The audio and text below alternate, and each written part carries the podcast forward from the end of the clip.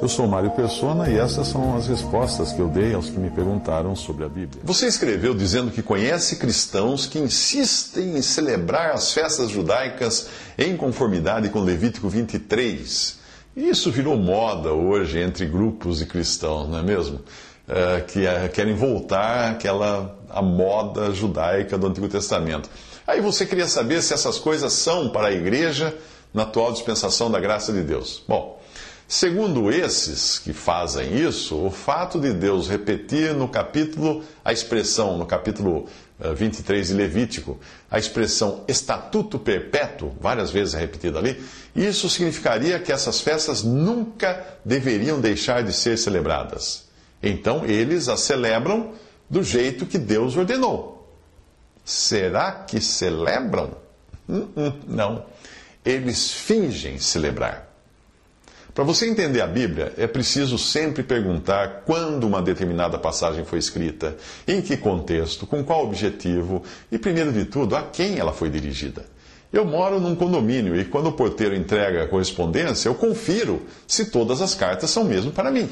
Ele pode se enganar e eu abrir, eu acabar abrindo a carta que chegou para o meu vizinho. Aí eu, como eu sou muito distraído, né? Eu corro o risco de pagar um boleto que nem é meu. Aplique o mesmo critério ao capítulo 23 de Levítico, que a sua amiga diz que está obedecendo à risca lá no lugar que ela congrega. E aí você vai descobrir quem são os destinatários daquelas instruções, quem, a quem era enviada aquela carta. Começo do capítulo diz assim: Fala aos filhos de Israel. E diz-lhes: As solenidades do Senhor que convocarei serão santas convocações, essas são as minhas solenidades, etc, etc. Levítico 23, eh, versículo 2. Essas pessoas que insistem em celebrar as festas judaicas são acaso israelitas? Elas guardam o sábado? Elas celebram a Páscoa com um cordeiro sacrificado e queimado ao fogo? Elas comem pão sem fermento? Elas têm um sacerdote da linhagem de Arão para dirigi-las nas suas comemorações? Elas fazem nessas festas ofertas de alimentos com flor de farinha amassada com azeite e ofertas queimadas com libação de vinho?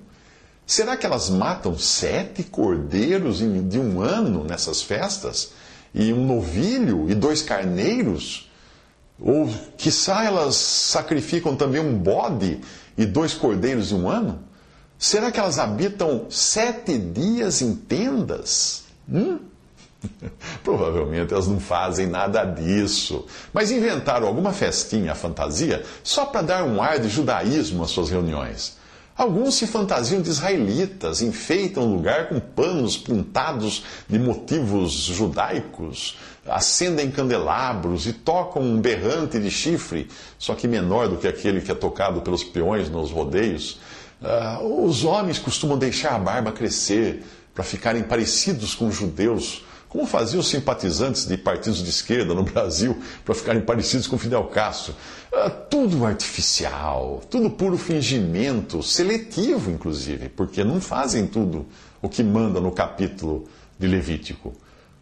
Ah, como alguém que rouba a correspondência da caixa de correios do vizinho e quer ficar só com as cartas românticas e devolve as contas a pagar, é isso que estão fazendo. O capítulo 23 de Levítico termina mais uma vez deixando claro quem são os destinatários dessa ordem que foi dada para ser cumprida de forma perpétua, como será cumprida assim também no futuro. Assim pronunciou Moisés as solenidades do Senhor aos filhos de Israel. Levítico 23, 44. Mas por que tantos cristãos insistem em roubar a correspondência dirigida a Israel? Porque a carne religiosa gosta de pompa, gosta de rituais, gosta de fantasias. As religiões cristãs católicas e protestantes sempre fizeram isso, em alguma medida, não é? Construindo templos com altares, queimando incenso, criando uma ordem sacerdotal toda paramentada, com roupas diferentes dos leigos, acendendo velas em candelabros, introduzindo muitos outros elementos alienígenas à adoração cristã, que esta, sim, ensinada pela doutrina dos apóstolos, que deveria ser simples, deveria ser despojada. Quando não existe fé, o homem procura elementos para andar por vista. Todavia, nós andamos por fé e não por vista, como Paulo escreve em 2 Coríntios 5, 7. A esses que querem parecer judeus, vale a repreensão feita por Paulo a Pedro. Ele diz assim: chegando Pedro a Antioquia, lhe resisti na cara, porque era repreensível. Porque antes que alguns tivessem chegado da parte de Tiago, comia com os gentios. Mas depois que chegaram os judeus, os que eram mais judaicos da parte de Tiago, se foi retirando e se apartou deles, temendo os que eram da circuncisão. E os outros judeus também dissimulavam, ou seja, fingiam juntamente com ele. De maneira que até Barnabé se deixou levar pela sua dissimulação, pelo seu fingimento. Gálatas 2, de 11 a 12, por isso que Paulo resistiu contra Pedro, na cara de Pedro. Dissimular significa disfarçar, você se disfarçar você fingir para parecer que você é alguém que na verdade não é. Um bom antídoto para essa judaidice, nem existe o termo, vou inventar agora, judaidice que tem invadido a cristandade é o capítulo 2 da carta aos Colossenses. Aquela assembleia de Colosso estava enfrentando a invasão de pessoas trazendo ideias emprestadas da filosofia, do legalismo judaico, do misticismo e do, do asceticismo orientais. As religiões cristãs da atualidade também trazem essas coisas num grau maior ou menor. E se Paulo falava que, abre aspas, grande combate tenho por vós e pelos que estão em Laodiceia, Colossenses 2:1, é porque essas coisas estavam realmente causando danos ao testemunho cristão. Então ele vai direto naquilo que deveria ocupar os corações deles, Cristo, para que os seus corações sejam consolados e estejam unidos em amor, enriquecidos da plenitude da inteligência, para conhecimento do mistério, mistério de Deus e Pai e de Cristo, em quem estão escondidos todos os tesouros da sabedoria e da ciência. Colossenses 2, de 2 a 3. Era Cristo o tema, era com isso que eles tinham que se ocupar, não com festa, não com fantasias. Os sacrifícios e festas dados a Israel na dispensação da lei têm para nós hoje um aspecto simbólico, porque, como nós sabemos, eles eram, abre aspas, sombras das coisas futuras. Fecha aspas, Colossenses 2,17. Assim é consolador nós lermos o Antigo Testamento e descobrirmos quantas coisas ali prefiguravam Cristo na sua obra, em seus diferentes aspectos. Hoje nós não nos ocupamos com as sombras, nós nos, nos ocupamos com Cristo, que é a realidade. Quando uma pessoa querida vem visitar você, a sombra dela pode chegar um segundo antes e aparecer na parede da entrada da sua casa antes que ela entre. A sombra. Você se alegra quando vê aquela sombra, não se alegra? Claro, você sabe quem está chegando. Mas no momento em que aquela pessoa coloca o pé no, no, os pés no aposento em que você está, você não vai nem pensar em convidar a sombra para tomar café. É com a pessoa real que você vai querer se ocupar. Quando eu vejo cristãos hoje ocupados com judaísmo, celebrando festas judaicas, sabe o que eu penso? Eu penso naquela criança pequena que ganha um brinquedo caro de pilha eletrônico e aí ela prefere brincar com a caixa. É. A lei dada a Moisés não se limitava aos dez mandamentos, porém incluía centenas de ordenanças, ordenanças que estão registradas no Pentateuco. Cada oferenda ali nos fala de Cristo, cada sacrifício ali aponta para o sangue que seria derramado na cruz para a glória de Deus e a salvação do pecador. O próprio tabernáculo, aquela grande tenda que Deus ordenou como lugar da adoração para os hebreus no deserto, era uma figura de Cristo. Cada utensílio ali tinha a ver com Cristo, até, até o véu, a grande cortina que impedia o acesso ao Santos dos Santos, era uma figura, que, que o Santos dos Santos era uma figura da presença de Deus. Esse véu, esse véu nos fala de coisas relativas a Cristo. E é disso que, que, que fala a carta aos Hebreus, ao mencionar o véu do templo, que foi rasgado no momento da morte de Jesus. Tendo, pois, irmãos, ousadia para entrar no santuário pelo sangue de Jesus, pelo novo novo e vivo caminho que ele nos consagrou pelo véu, isto é, pela sua carne, Hebreus 10, 19 a 20. Novo. Arão, irmão de Moisés, era uma figura do sacerdócio de Cristo intercedendo por nós junto a Deus. Cada detalhe da roupa, das roupas de Arão e do ministério de Arão apontavam para o caráter e ministério de Jesus como nosso sumo sacerdote Porém, por mais preciosas que sejam as figuras do Antigo Testamento, a carta aos Hebreus nos exorta a não nos ocuparmos com tabernáculos, com templos, com sacerdotes humanos, com rituais copiados do judaísmo, mas sim com a realidade que agora é Cristo. Aos Coríntios, Paulo escreveu que estas coisas foram nos feitas em figura. 1 Coríntios 10, 6. E Hebreus diz assim: que elas servem de exemplo e sombra das coisas celestiais e devem ser vistas como figura do verdadeiro. Hebreus 8, 5 e Hebreus 9, 24. Outra passagem diz: Mas vindo Cristo, sumo sacerdote dos bens futuros, por o maior e mais perfeito tabernáculo, não feito por mãos, isto é, não desta criação, nem por sangue de bodes e bezerros, mas por seu próprio sangue, entrou uma vez no santuário, havendo efetuado uma eterna redenção.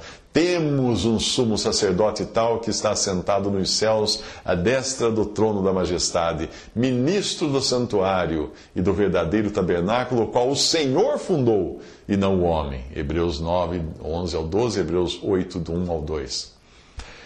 Depois de saber disto, como, como é que um cristão poderia de sã consciência adorar a Deus num templo feito de tijolos, com um sacerdote humano, vestido com uma fantasia judaica, dessas que compram em loja de fantasia, num altar de mentirinha, com tantos utensílios piratas, cópias baratas das figuras do Antigo Testamento, como um cristão poderia se sujeitar a uma brincadeira dessa, a uma gozação dessa, com símbolos que apontavam para Cristo, que apontam para Cristo. Em Colossenses, Paulo escreve enfatizando a firmeza da vossa fé em Cristo, ele fala para os Colossenses em Colossenses 2:5, e enfatiza também o andar em Cristo, arraigados nele, edificados nele, tudo é nele, tudo é em Cristo. Colossenses 2 de 6 a 7 você encontra. Então, no final, Paulo alerta contra as filosofias e tradições dos homens que não são segundo Cristo Colossenses 2,8. E aí vem uma das passagens mais belas das Escrituras. Ele diz: Porque nele habita corporalmente toda a plenitude da divindade, e estáis perfeitos nele, que é a cabeça de todo principado e potestade. Colossenses 2, de 9 a 10. Tendo tamanha realidade com que nos ocuparmos, você teria coragem de participar dessas festinhas, a fantasia, para se ocupar com as sombras dessa realidade.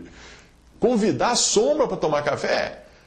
Até a circuncisão, que fazia parte dos ritos judaicos, é aqui deixada para trás na, na, carta aos Colossenses, em troca de, abre aspas, uma circuncisão não feita por mãos no despojo do corpo dos pecados da carne, mas pela circuncisão de Cristo. Colossenses 2,11.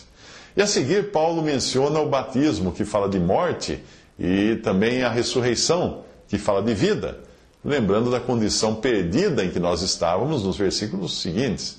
Ele conclui daí dizendo assim: Portanto, ninguém vos julgue pelo comer ou pelo beber, ou por causa dos dias de festa, ou da lua nova, ou dos sábados, que são sombras das coisas futuras, mas o corpo é de Cristo. Ninguém vos domine a seu bel prazer, com pretexto de humildade e culto dos anjos, envolvendo-se em coisas que não viu, ou envolvendo-se em visões, estando de balde inchado na sua carnal compreensão, e não ligado à cabeça, da qual todo o corpo, provido e organizado pelas juntas e ligaduras, vai vai crescendo em aumento de Deus. Se, pois, estáis mortos com Cristo quanto aos rudimentos do mundo, por que vos carregam ainda de ordenanças? Como se vivesseis no mundo, tais como não toques, não proves, não manuseies, as quais coisas todas perecem pelo uso, segundo os preceitos e doutrinas dos homens as quais têm, na verdade, alguma aparência de sabedoria, em devoção voluntária, humildade, em disciplina do corpo, mas não são de valor algum, senão para a satisfação da carne. Colossenses 2, 16 a 23. Eu fico imaginando que Bíblia é essa que esses cristãos judaizantes leem, na qual veio faltando esta passagem. Eu digo isto porque aqui Paulo está falando claramente do problema que acontecia nas assembleias de Colosso e Laodiceia, onde os judaizantes estavam julgando os que eram convertidos dentre os gentios por eles comerem alimentos impuros, segundo a lei de Moisés, por eles não celebrarem os dias de festas judaicas, por eles não guardarem o sábado. Os adeptos da filosofia e do misticismo os importunavam com o culto dos anjos e coisas que não viu, ou seja, as supostas visões que hoje são tão comuns nos meios pentecostais. Se você já viu algum cristão se gabando das suas visões, dos seus sonhos, das suas revelações, você sabe o que é uma carne orgulhosa de seus feitos.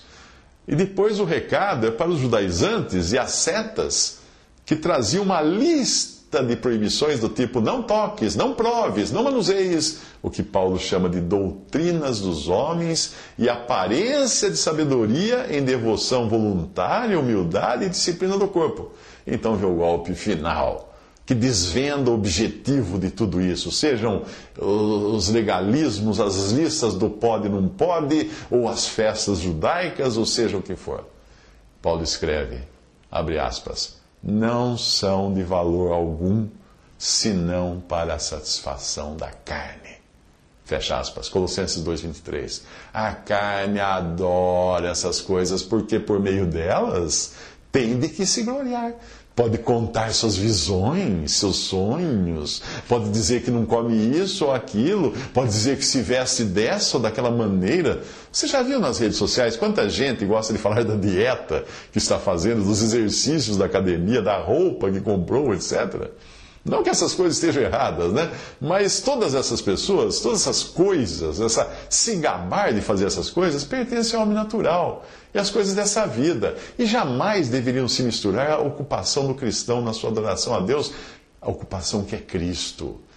Se você entrar num frigorífico, verá grandes peças de carne penduradas, né? aquelas grandes carimbadas, com um carimbo azul do Ministério da Agricultura, com os dizeres inspecionado. Agora, quando você vir cristãos celebrando festas judaicas, fantasiados de judeus, soprando chifre, chifre de carneiro, comendo alimentos judaicos e até falando hebraico para impressionar, tente enxergar nisso tudo um carimbo azul escrito carne. Se você prestar atenção, vai perceber que ele está lá. Como é que ele se manifesta? Por meio do orgulho espiritual de dizer: nós seguimos a lei, nós celebramos as festas, você não. O fariseu, estando em pé, orava consigo dessa maneira: Ó oh Deus, graças te dou, porque não sou como os demais homens, roubadores, injustos, injustos e adúlteros, nem ainda como este publicano. Eu jejuo duas vezes na semana, dou os dízimos e tudo quanto possuo. Uh, Lucas capítulo 18, de 11 a 12. Acho que não precisa explicar, precisa? Visite respondi.com.br. Visite 3minutos.net.